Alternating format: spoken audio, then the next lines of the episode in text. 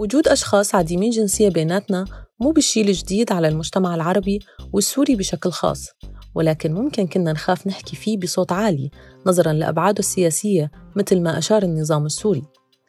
قليلات من النسويات كسرنا حاجز الخوف وطالبنا بحق المرأة بمنح جنسيتها لأطفالها عام 2004 كحل للأطفال عديمي الجنسية من جهة، وكونه حق انحرمت منه المرأة السورية على مدى عقود، وما في أي أسباب منطقية لحرمانها من هذا الحق. اليوم بعام 2022 لازلنا بسوريا عم نطالب بإعادة الحق للمرأة بمنح جنسيتها لأطفالها، ولكن حالات انعدام الجنسية كترت وتنوعت والمشكلة صارت أكبر وبدأت توصل لأعداد كبيرة قد نكون غير قادرين على استيعابها بالمستقبل. بحلقة اليوم من السياسي شخصي رح نناقش قضية انعدام الجنسية بسوريا وحق المرأة بمنح جنسيتها. نحكي عن أرقام مخيفة، جيل كامل صار للأسف مغيب عن كل شيء له علاقة بالتعليم بالصحة. وقت ناقش مجلس الشعب الحالي هذه القضية سماهم أولاد بلا نسب، وكأنه المرأة غير مواطنة غير موجودة. الحالات أساساً هي كتير حساسة، يعني وقت بدنا تتواصل مع صبية تعرضت للاغتصاب، نفس الموضوع بالنسبة للفتيات اللي تزوجوا من مقاتلين. وجزء منها كتير هي ما بتعرف حالها، هل هي مطلقة أو هي أرملة، وبالإضافة أنه هي عندها أطفال ويطلق عليهم أنهم لقطاء دواعش. أهلا بكم وبكنا في رابع حلقات بودكاست السياسي شخصي، حوار من المنطقة وإلها، منناقش فيه قضايا شخصية اجتماعية وسياسية في إطار تحقيق السلام النسوي المستدام. هذا البودكاست من إنتاج رابطة النساء الدولية للسلام والحرية، نطرح من خلاله تحليل نسوي لمناهضة العنف والنزاع والسعي نحو الحرية والعدالة في الشرق الأوسط وشمال أفريقيا. أنا رشا الطبشي، صحفية ومؤسسة المبادرة السورية للقضاء على انعدام الجنسية وعضوة مؤسسة في فريق ورشة للمناصرة والتوثيق، ورح كون ميسرة نقاشنا لليوم.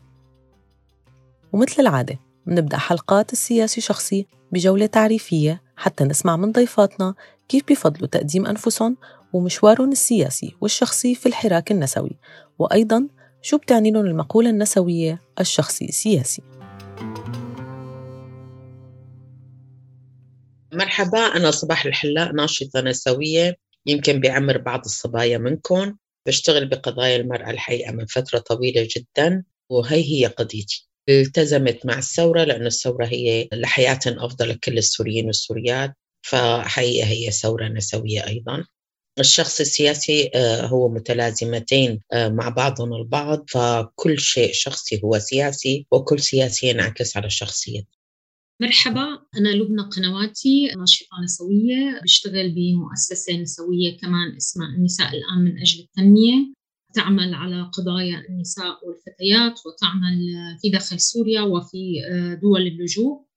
الشخص السياسي بالنسبة إلي هي مقولة محورية صارت أيضا بحياتي، تعطيني صوت، وده بيأثر هذا الشيء بحياتنا العامة وبحياتنا الخاصة، قصصنا قصص كل وحدة منا. هيام حاج علي، ناشطة مدنية ومدافعة عن حقوق الإنسان، موجودة بالشمال السوري، عضوة في الحركة النسوية السورية، متطوعة مع عدة جهات وفرق مدنية، وعملي الأساسي هو باحثة ميدانية.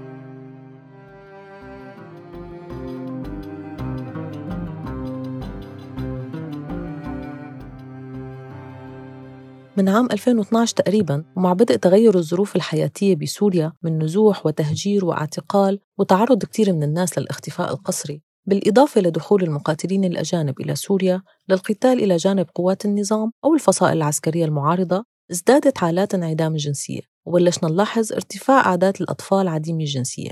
واللافت للنظر بكافة الحالات اللي تم رصدها دائماً الأم معروفة وموجودة، ولكن ما قدرت إنها تعطي أطفالها اسم وجنسية سورية، إن هي بالأساس محرومة من هذا الحق مثل ما ذكرنا.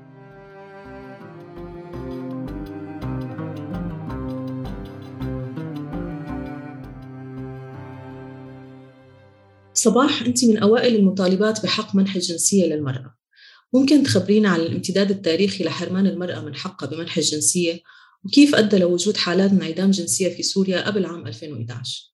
للأسف قانون الجنسية اللي صدر سنة 1969 يعني عم نحكي على 50 سنة صدر، وكانت المادة بالنص بالمادة الثالثة بقانون الجنسية إنه يعتبر عربيا سوريا حكما من ولد لأب عربي سوري. يعني النص القانوني هو بالأصل تمييزي من 69، وإضافة إلى هذا النص هناك كان سياسات حقيقة عنصرية، ما فينا نقول غير هيك، كانت تحرم أيضا سوريين وسوريات من حقهم بالجنسية. وعلى سبيل المثال بعض الأكراد، يعني كثير الحقيقة من آلاف الأكراد كانوا محرومي الجنسية، لذلك كان لابد من تحرك. والحقيقة التحرك إجا على شكل إقليمي، يعني عدد من الدول العربية تحتكم إلى ذات القانون وذات التمييز بمواده، بأنه المرأة محرومة من حقها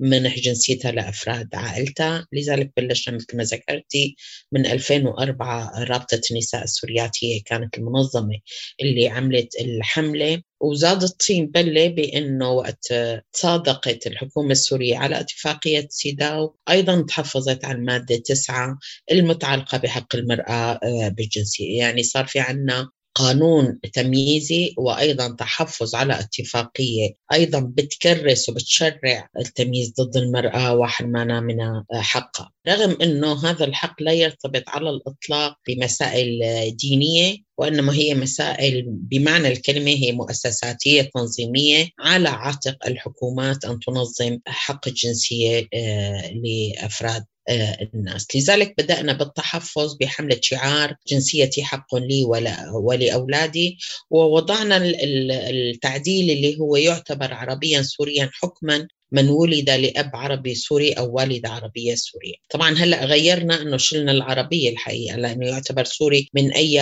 قومية، يعني يعتبر سوريا حكما من ولد لأب أو أم سورية. وحتى الحكومة السورية ب 2007 الهيئة السورية شؤون الأسرة كان في عندها قدمت مشروع لمجلس الوزراء بما فيه أنه رفع التحفظ عن المادة 9 وتعديل القانون، إلا أننا نحن اليوم يعني ببداية 2022 واستمرت هذه الحملة لليوم حتى في داخل سوريا بمناطق سيطرة الحكومة السورية على مطالبة التعديل وإعطاء النساء حقهم في منح جنسيتهم لأولادهم، لكن للأسف لليوم لا يوجد تجاوب، وهو مثل ما ذكرتي كمان رشا بالبداية أسباب سياسية أكيد إلى علاقة، ولكن بالأصل هو أس التمييز الموجود بقوانين الأحوال الشخصية والجنسية والعقوبات وغيرها من القوانين.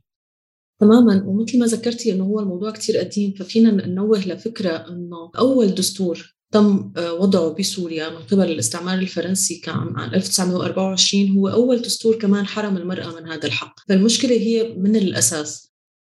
من خلال البحث اللي اشتغلتي عليه هي حاولتي رصد إحدى الحالات اللي عم تؤدي لانعدام الجنسية، ممكن تحكينا أكثر عن هاي الحالة؟ أنا صراحة كنت مخططة أن يلتقي بعدد أكبر من هاي النساء، ولكن بسبب الظروف والوضع اللي نحن موجودين فيه أنا اخترت كانت 21 حالة وركزت عليها. فهي ال 21 حالة كل حالة كانت أنا بالنسبة لي يعني كانت عم تألمني أكثر من الثانية، لأنه كل قصة كانت يعني فيك تقولي أنه لحالة محور. في سيدات هي يعني ما عندها علم موضوع ودراية بالدستور السوري ما فيها هي أنه تعطي الجنسية لأطفالها، في نساء كانت هي مجبرة وبتعرف بهذا الموضوع وهي ما قدرت تعمل شيء. صراحة القصص اللي كانت يعني لحد الآن على تواصل معها لحتى أني أورجيها أنه لوين وصلنا نحن موضوع بحثنا أو موضوع الجهات اللي عم تشتغل على هذا الموضوع.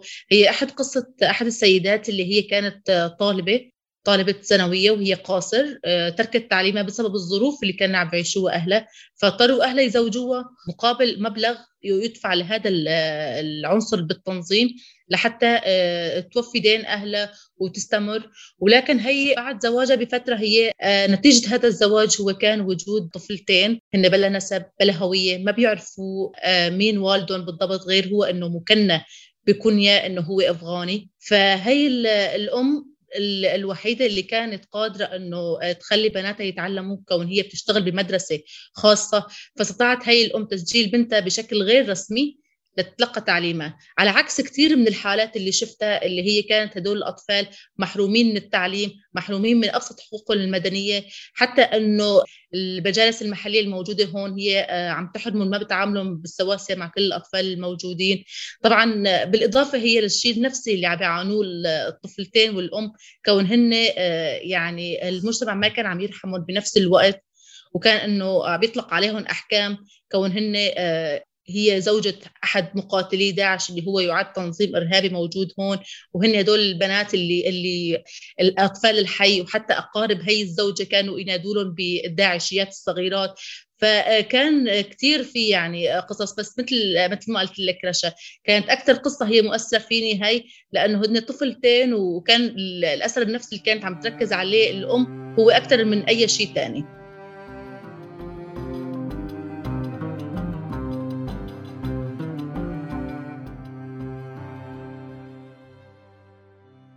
بعملك ضمن منظمات المجتمع المدني لبنى كمان واجهتوا مشكلة ضياع الأوراق السكوتية للعائلات، هاي المشكلة كمان أدت لانعدام جنسية، تحكي لنا أكثر عن هاي القصة؟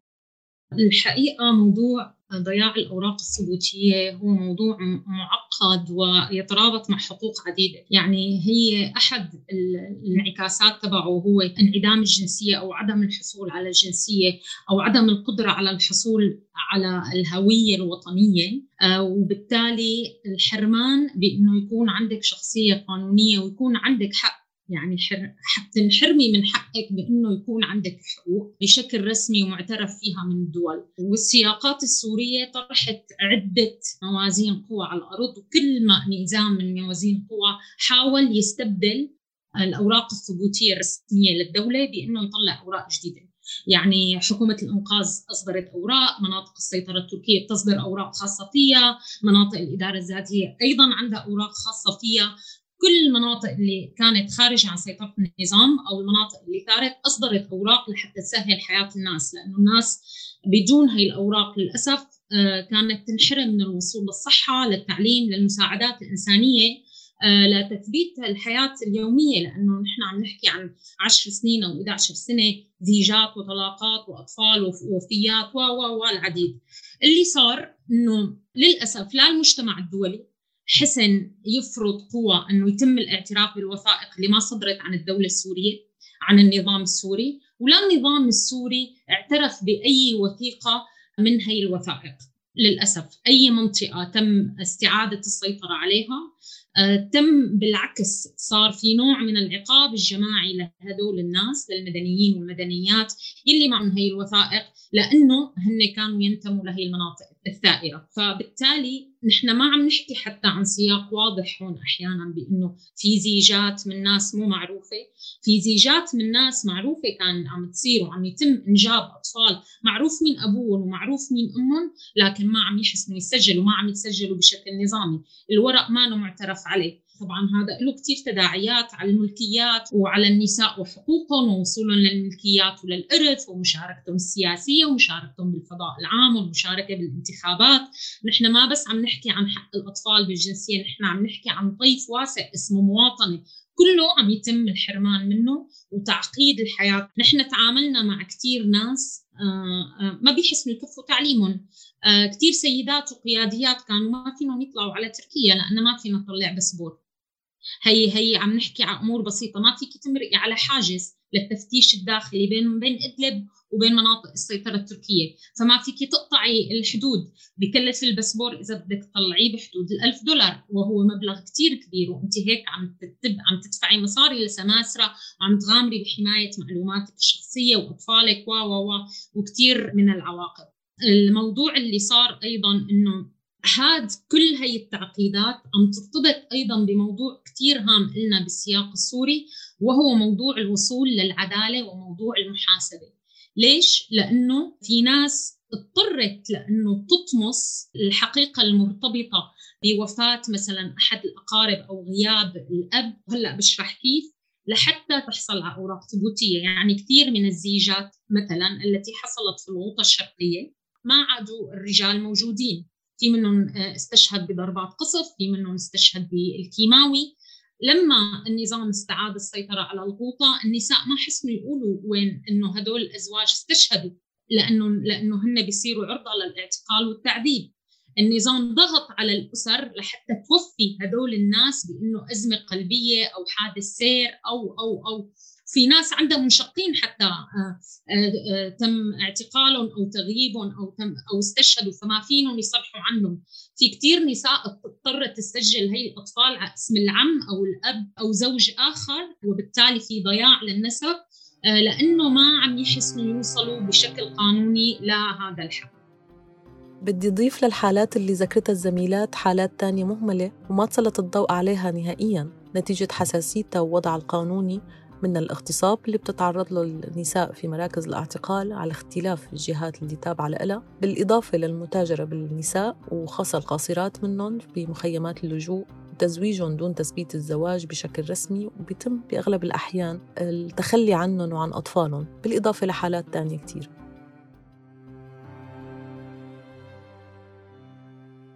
المشكلة ما بتقتصر على حرمان الأم من حق طبيعي والطفل من اسمه جنسية، ولكن تمتد آثار المشكلة لكافة جوانب حياته. هي من خلال لقائك بالمتضررات، شو الظروف اللي عاشوها؟ أنت ذكرتينا شوي من الظروف، ولكن على شو عم بيقدروا يوصلوا هدول السيدات وشو عم بينحرموا منه؟ من خلال لقائي مع هدول السيدات فهن بيعانوا من عدة مشاكل وتحديات مهما حكينا عليها رح تكون هي مقتصرة، ولأنه كون نحن ما عشنا نفس الظروف، ولكن نحن عم نطلع من منظور اللي نحن عم ندرس هي الحالات اللي هي أهمها، اللي هي النساء اللي واجهت هروب أو مقتل أزواجهم، اللي هي التحديات المجتمعية بسبب رفض المجتمع لجزء كبير منهم وحتى الأسرة نفسها، على العلم أنه كتير من الحالات اللي كانت هي العائلة نفسها هي اللي عم تشجع هي الفتاة على الزواج أو حتى عم تجبرها. ولكن بعد خروج هاي التنظيم أصبحت هاي النساء وأطفالها منبوذين من قبل المجتمع نفسه اللي أجبرهم. بالإضافة إلى التحديات الاقتصادية اللي هي عم تواجه هدول النساء اللي هن ضلوا بلا معيل مع أطفال هن بلا نسب. ولاحظت من خلال البحث أنه 90% من هدول النساء فهن بلا عمل وبتعتمد على الأسرة ظل هاي الظروف المعيشية والاقتصادية السيئة، إضافة إلى أنه في عم يعانوا من تحديات نفسية وهي اللي كتير بحاول ركز عليها، اللي هي عم تواجه مجتمع بأكمله وجزء منها كتير هي ما بتعرف حالها، هل هي مطلقة أو هي أرملة، وبالإضافة أنه هي عندها أطفال ويطلق عليهم أنهم لقطاء دواعش.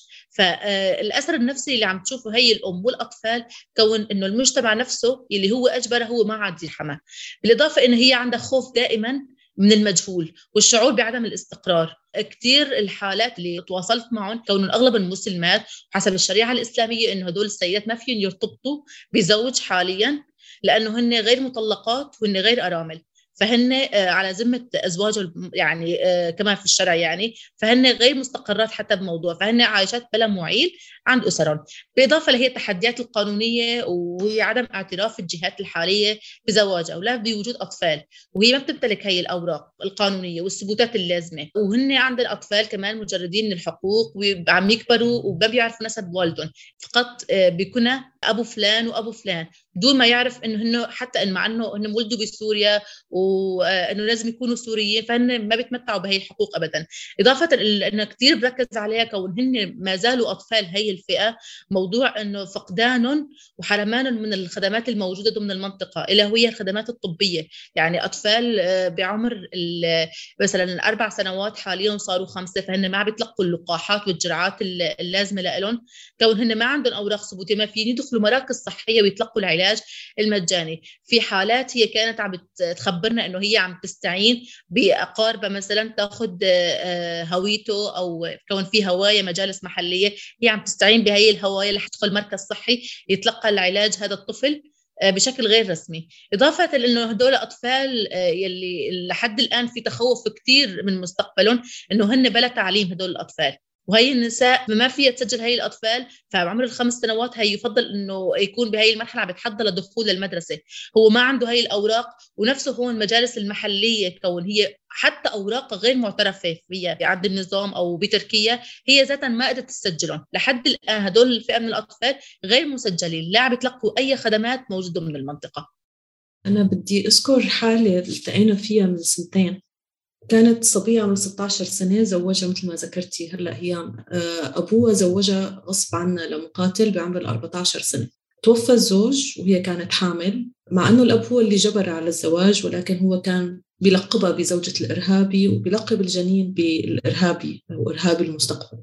اللي صار أنه لما الفتاة ولدت، الأب أخذ الطفل أو المولود بدون ما يقلها أنه هو بنت أو صبي، وهي لهلأ ما بتعرف. يعني هي هلأ بصراع نفسي أنه هل أنا أجاني بنت أو صبي، وهل هذا الطفل عايش أو ميت. فهذا الأثر النفسي الكبير اللي عم تتحمله المرأة، بالإضافة مثل ما ذكرتي كمان المشاكل الاجتماعية والوصمة الاجتماعية اللي عم تنحط على عاتقها وعلى الطفل نفسه.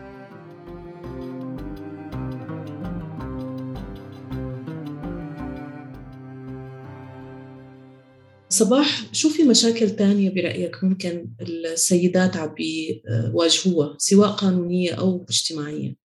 الحقيقة مو بس قانون الجنسية، لأنه ب 2008 مثلا صدر قانون اسمه قانون تملك العرب والأجانب، وهون بيقول بمادته الثانية يمنع على غير السوري الذي اكتسب ملكية عقار أن يتصرف به بأي وجه من وجوه التصرف قبل مضي 5 سنوات.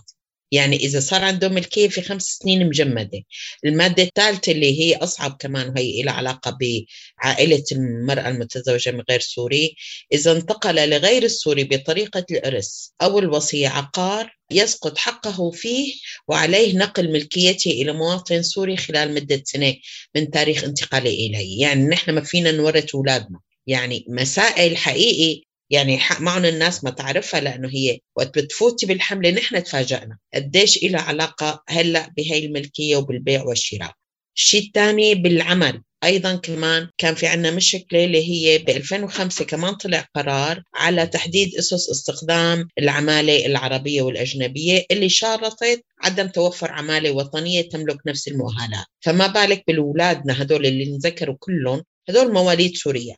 فنحن عنا إشكاليات أيضاً بعملهم. يعني عنا حالة بتقول إنه أنا متزوجة من لبناني اللي هو أقرب دولة حدودية، إلى أنه بنتها خريجة معهد صحي لكن ما ممكن تشتغل، وولادها أيضاً خريجين معاهد أيضاً ما قدروا يشتغلوا بالبلد، وهم مواليد سوريا. حتى التعليم والإقامة كمان يعني يعامل معاملة الأجانب بمعنى الكلمة، يعني كل سنة في تمديد إقامة، حتى لو أنه في قانون بيقول أنه تمنح للعرب والأجانب إقامة 3 سنوات اللي ولدوا بالقطر، لكن حقيقة أنا بنتي، أنا متزوجة من غير سوري، أنا بنتي سنويا ولا مرة مددوا لها 3 سنين، دائما بعد ال 18 كل سنة بسنتها مع تقديم كل الطلبات. فكل هاي عمليا تعقيدات الناس ما بتعرف إنه قديش هدول بخيارهم اللي تزوجوا، فما بالك بالحالات اللي ذكرتها لبنى وهيام وحضرتك قديه هدول زوجوا أصلاً أو اضطروا للزواج بظروفنا بأثناء النزاع. كل هذه حقوق محرومين تماماً منها. ولازم نشير بأنه وقت ناقش مجلس الشعب الحالي هذه القضية سماهم أولاد بلا نسب، وكأنه المرأة غير مواطنة غير موجودة. يعني في أم موجودة، أكبر دليل أنه هاي الأم اللي ولدت هدول الأولاد فهنن اسمهم بلا نسب، لأنه مفهوم الولاية بكل قوانيننا هو لذكور العائلة، فبتنعكس أنه نحن ما لنا موجودين. يعني لو ولدنا أولادنا بس نحن ما لنا أي حق، حتى في يعتبروا يعني فاقدين نسب أو مجهولين نسب بهاي التعابير للأسف القانونية. بس حابة أشارككم بحالة نحن ب 2012 اعتقلت بنت إحدى شاهدات حملة الجنسية، كانت الأم متزوجة من عراقي توفى، وما كان في علاقات، ما في سفارة عراقية أوردي كانت بين النظامين، فالولاد ما سجلوا، ما كان عندهم إلا ورقة هيك. عندما اعتقلت صبية اسمها منال الجبالي، كان النظام من المعتقل بده يحطها على الحدود العراقية السورية، وهي لا تعرف العراق ولا يوجد لها أي صلة بالعراق. يعني صارت 100 تدخلات لنحمي هذه البنت. حتى السفير العراقي وقتها اتصل بوزير الداخلية وقال له إنه أنت باعت هاي البنت للدعارة، هيك قدامي يعني التليفون قال له إياها، لأنه هي ما بتعرف حدا وكيف بدك تحطها على الحدود وهي ما عندها شيء، وأنا متعهد أعمل لها هوية وجنسية والآخرين. فتخيلوا قديش الواحد بيشوف قديش بيترتب يعني آثار سلبية جدا على أولادنا وعلى أفراد عائلتنا بحال حصول وعقولة أطفالنا أنه نحن تعلمنا بالمدارس أمة عربية واحدة ذات رسالة خالدة، بس بالتطبيق أكثرت الزيجات من العرب. لكن للأسف يعني القوانين التمييزية كانت تلعب دور كتير كبير بتهميش النساء وعدم يعني عدم حقيقي حقهم كمواطنات كاملات الأهلية.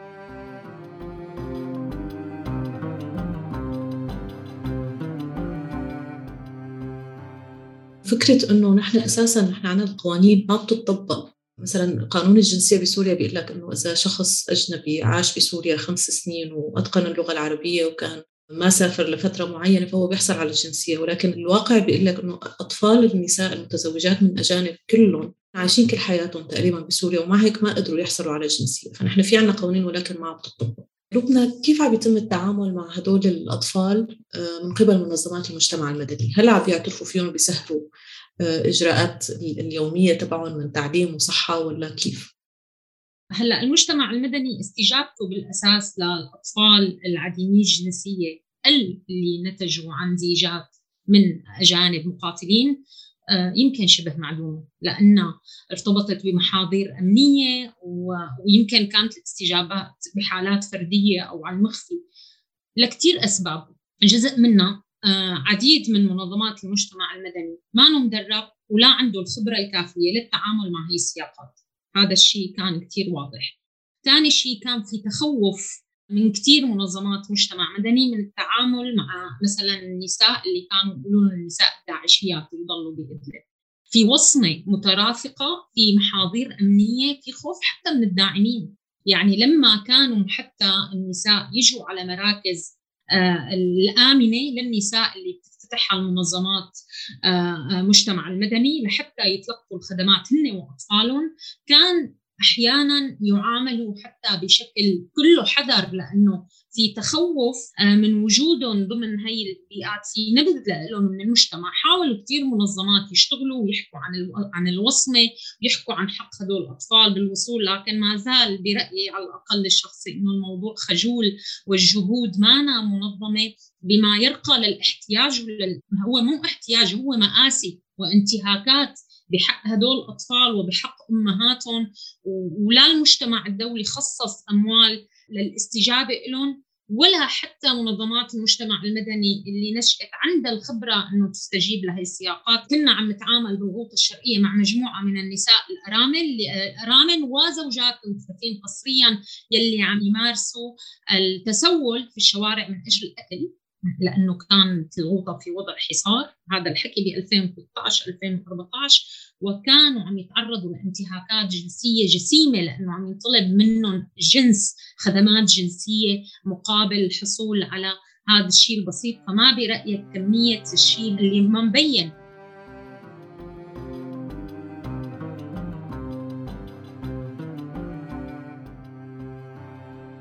من حديثنا بنستنتج أنه المرأة السورية تأتي في خانة مواطنات بالمرتبة الثانية، وبالتالي عم يتم تقويض حقها في المواطنة من خلال القوانين نفسها. كيف ممكن نحكي عن هاي النقطة أكثر؟ تماماً هي اللي بلشتي رشا، قصة علاقتنا كمواطنات. بالأصل ما قبل 2011 هو already النساء السوريات بمحلات نحن مواطنات درجة ثانية، بمحلات لا مواطنات، يعني هي أصلاً منا مواطنين مواطنات، يعني بأنظمة استبدادية الحقوق كلها من الحقوق والحريات محرومين منها، فبتجي أضعاف مضاعفة على النساء نتيجة منظومة قانونية ومنظومة استبدادية ومنظومة مجتمعية. يعني في قيم أيضاً هي بتعمل مكانة دونية للنساء للأسف، وهي ضمن عقلية مجتمعية. بس هي المسألة الأساس هو ما في مساواة. يعني بكل نصوص الدساتير السورية تاريخيا لا يوجد نص يقول أن هناك مساواة بين النساء والرجال بالحقوق والحريات بالدساتير، وتنعكس بموائمتها بالقوانين. واحدة منها هي تظهر جلية أكثر، مسألة حق الجنسية، وهذا ظهر بأثناء النزاع للأسف، يعني وتراكم بشكل أكبر. وكل الدول اللي بتعاني من النزاع في زيجات من الأجانب، تكون المرأة لها هذا الحق مثل مصر والمغرب وتونس والجزائر، فهي المسألة محلولة. نحن كان عندنا إشكالية أيضاً بمسألة حتى اللجوء. إذا كنت رايحة بحدود النظامي، أنت بالأصل كامرأة ما لك حق تاخدي أولادك بدون موافقة الأب، فما بالك إذا أنت ما موجود الأب وأولادك منو سورية، يعني أيضاً تتضاعف المسألة. شو فينا نعمل؟ يعني نحن من حملتنا 2004 قلنا ما في إحصاء، رغم المكتب المركزي للإحصاء لا تجد، يعني ما وجدنا أنه عند هالنظام إحصاء بعدد زيجات النساء السوريات من الأجانب، ما موجودة.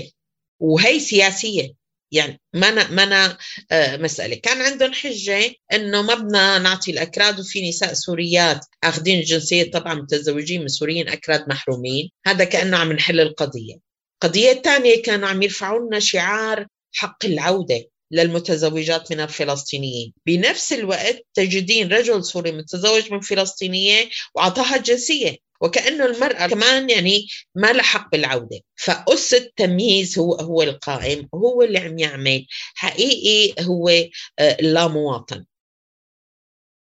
الانعكاس الأول اللي عم نشوفه يمكن وعم نلاحظه بالمناطق اللي نحن عم نشتغل فيها، لما النساء عم ينتركوا لحالهم، عم يحملوا هم أولادهم معهم، تصير المرأة مكبلة لمجموعة من الأعباء فظيعة. يعني هي شيلك التأثير النفسي المباشر وعدم الحماية اللي هو مفقود عند أغلب المدنيين والمدنيات. حتى الفاعلات بالشأن العام هن محملات ومكبلات بمجموعة فظيعة من الأعباء وعرضة للانتهاكات طول الوقت. عم يأثر على نشاطهم بالفضاء العام، عم يأثر على فعاليتهم بكسب الرزق، القلق الدائم بعدم الشعور بالاستقرار وعدم الشعور بالأمان، بالمحاولة والمنافسة أصلاً. حتى يعني القويات والقياديات عم يحاولوا طول الوقت يوصلوا صوت غيرهم من النساء ويحكوا عن هي القضايا، هن عم يتعرضوا لتهديدات أمنية وعم يتعرضوا لمعوقات وعم يتعرضوا لإقصاء. يعني لا يكفي أيضاً كل حجم هذا الانتهاك والتعقيد الموجود بالسياق السوري والعنف البنيوي الموجود والتمييز اللي موجود بالأساس، هذا نضاف عليه أيضاً كل هاي الهموم. ومثل ما قلت لك، حتى لو عندك أنت هوية وحتى لو أنت حاملة للجنسية، هلأ أنت ما فيك تتحركي. في كتير صبايا ما نون حسنانين يستصدروا باسبورات، جوازات سفر لحتى ينتقلوا يحضروا مؤتمرات ويطلعوا يحكوا شو عم يصير. دائماً عم يكون محصور العدد باللي بالأساس حظه كان جيد ومع بصبور. فبتشوفي إنه كل هذا التأثيرات اللي عم نحكي عنها هي سياسة بالأخير، يعني هي أوراق سياسية عم يتم الضغط فيها على السوريين والسوريات، وحتى اللي موجودين في بلدان لجوء للأسف أمورهم ما أفضل. يعني اللي موجودين في لبنان أو بالأردن أو بتركيا واللي ما عندهم أوراق وما عم يحسوا يحملوا لأوراق، ما فينهم يتحركوا وما فينهم يشاركوا بالشأن العام، محرومين من الوصول لكثير من الخدمات، عايشين بقلق، وهن عرضة للترحيل. يعني هن عرضة للترحيل، وهذا فيه تهديد مباشر عم يكون على حياتهم. فالموضوع ما انحصر فقط بالمواطنة، موضوع صار مثل نظام حياة كامل مبني على اللا استقرار.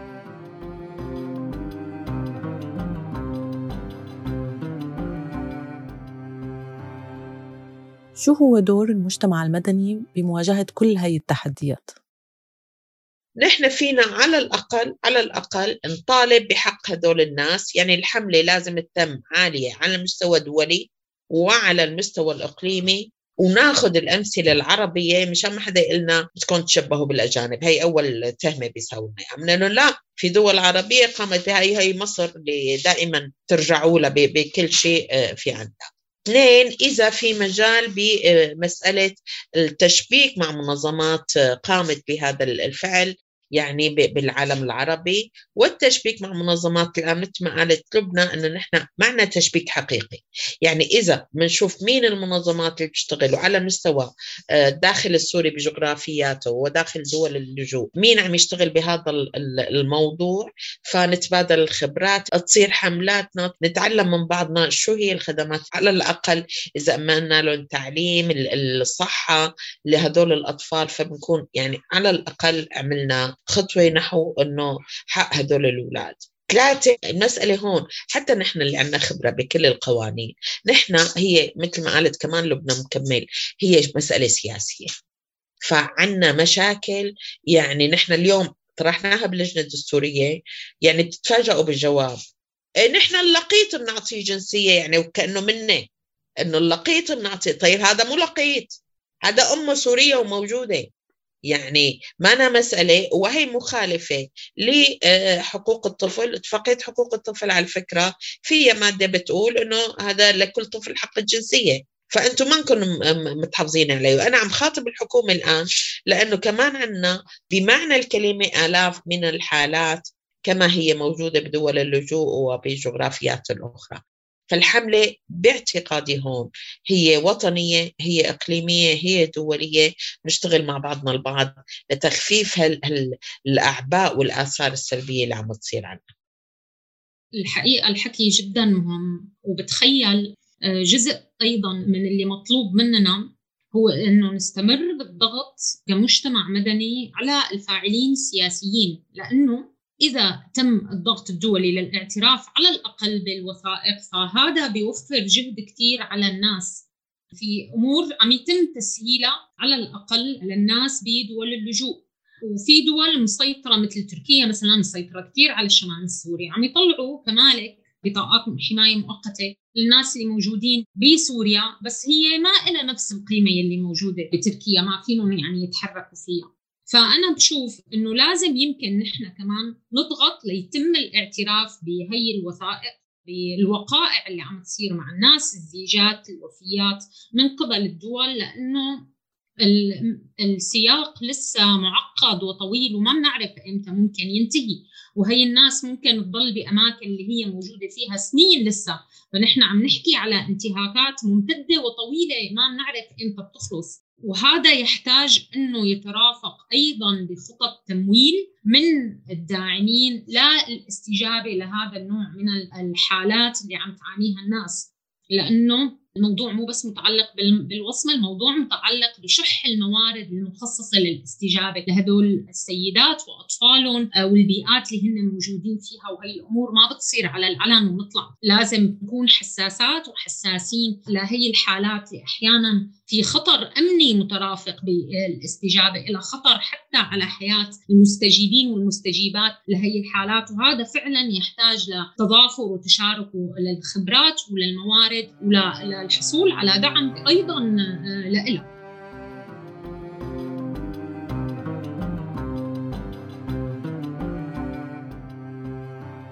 ما هي الحلول البديلة والسريعة اللي ممكن نبلش نشتغل عليها خاصة مع النساء؟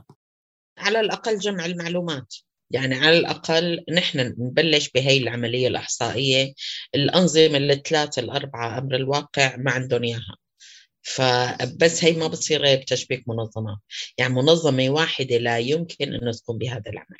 ونبلش نشوف الحالات ونبلش نشوف شو المساعدات القانونية اللي فينا نعملها. أنا بشوف أنه التوثيق لهي الحالات شيء مهم. الشيء اللي اشتغلتوه بورشة كمان اللي هو الإنتاج المعرفي حول هي القصص، الأبحاث العميقة اللي بتورجي تماماً فداحة الوضع، لأنه هو يعني ما حدا عم يحكي عنه. بالإضافة لتأمين الخدمات الأساسية، يعني جزء كبير من هدول الأطفال والنساء محروم حتى من الخدمات الأساسية، ما في وصول لأبسط شيء للصحة والتعليم. أنا كتير بدي أكد على فكرة مهمة اللي ذكرتوها اثنيناتكم، اللي هي التوثيق. التوثيق كتير مهم، بس للأسف الصعوبة اللي عم نواجهها بالتوثيق الحالات كتير صعب. أول شيء بسبب انتشار الحالات بمناطق كتير مختلفة، في منهم كتير مثل ما ذكرتي لبنى بمخيم الهول مثلا، هو صعب الوصول له. الحالات أساسا هي كتير حساسة، يعني وقت بدنا تتواصل مع صبية تعرضت للاغتصاب فهو الموضوع كتير صعب بالنسبة لها وصعب تحكي فيه. نفس الموضوع بالنسبة للفتيات اللي تزوجوا من مقاتلين. نحن بورشة بنشتغل على موضوع الشهادات حالياً، نعتمد على موضوع شهادات الحية لحتى نبين حجم المشكلة، لأنه للأسف لليوم حتى على المستوى الدولي نحن لليوم بيجينا إيميلات وتواصلات مع منظمات دولية كتير مهمة بتقلنا ما بنعرف إنه في عندكم مشكلة. فهذا الموضوع اللي عم نحاول نتجاوزه بأنه نحن عم نعمل توعية للمجتمع الدولي زائد توعية للمجتمع المحلي بحجم المشكلة. في فكرة كتير مهمة ذكرتوها، موضوع توثيق الحالات. صراحة يعني نحن في كتير حالات هون بتجي حاليا، فيني أحكي هلا عن حالات مخيم الهول موجودة حاليا ضمن منطقتي، فبتجي تحكي عن قصص ضمن هاي المخيم. لما نطلب منها تكون إنه عم تساعدنا بتوثيق هاي الحالة فهي بتتردد. السبب الأول هو موضوع الخوف، إنه هي خارجة من شبه سجن كبير وجاي لهي المناطق، بتخاف تحكي عن الشيء اللي صار، قصص الاغتصاب اللي بتصير ضمن هي المخيم، إلا لو حتى باسم مستعار فيك تظهري وتحكي الحالة اللي أنت فيها، لا هي فيها تخبر جهة من دون ما تظهر باسم أو تحكي هي الحالة بحذافيرها. هلا بالنسبة للحلول اللي ممكن نحن نشتغل عليها، هلا بشكل فردي أكيد ما رح نحن نشوف أي أثر لعملنا، لأنه صراحة في يعني تهميش من قبل هي الجهات للشغل على هذا الموضوع. فمثلا في تكريس هي جهود المنظمات الحقوقية والجهات الحكومية العمل على تمويل حملات تتعلق بتسجيل الأطفال. بالإضافة لموضوع نطلع بإحصائية، لحد الآن نحن إحصائية لعدد الحالات الموجودة ضمن، ما راح أقول مناطق إدلب ومناطق قسد، بس ضمن درع الفرات نحن لحد الآن ما في إحصائيات.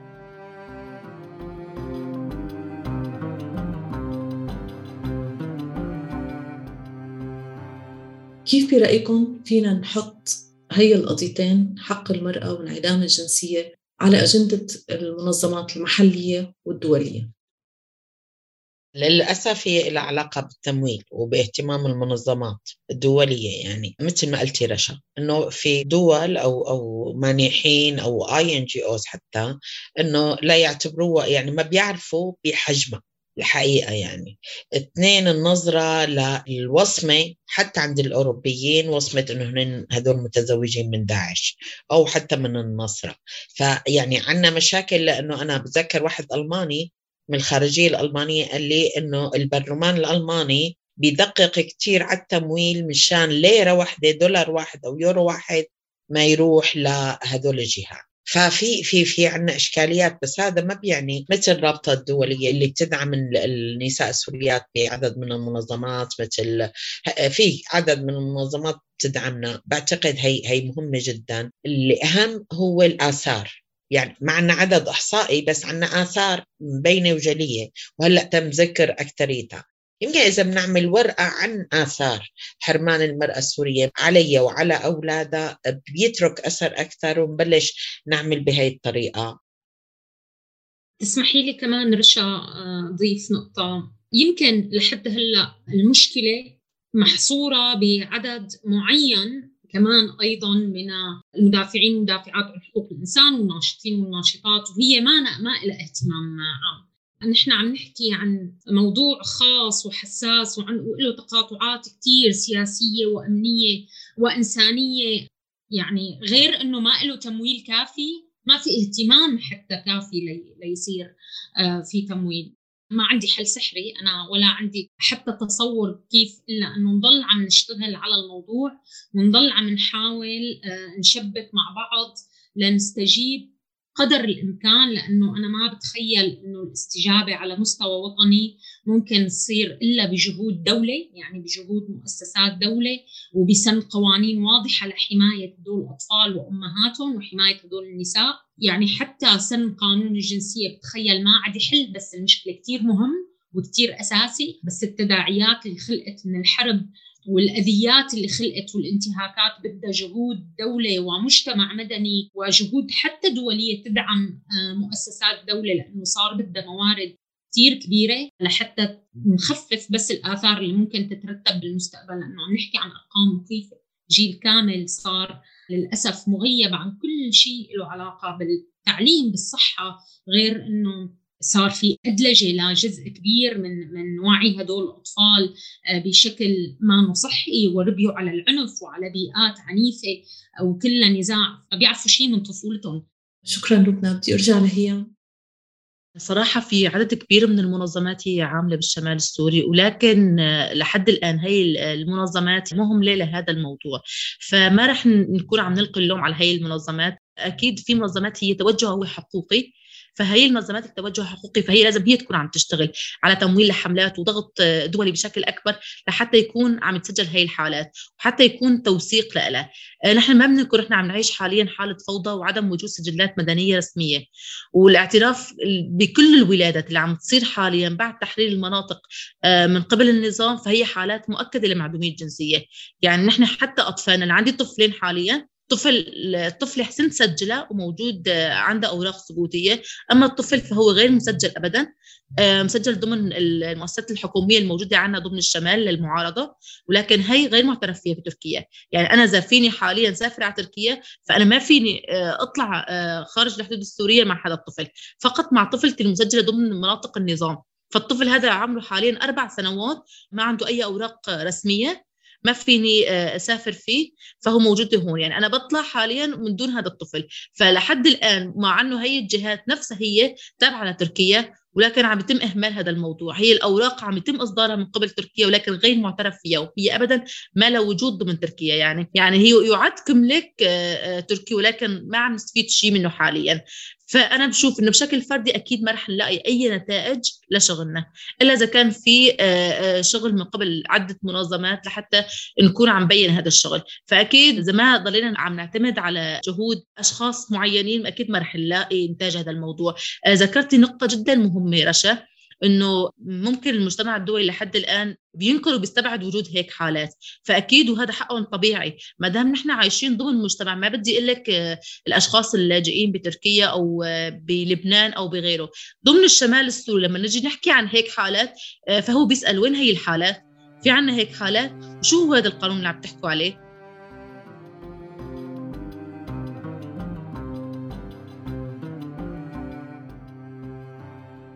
بالنهاية إذا حابين تقولوا أي كلمة أخيرة أو رسالة توجهوها.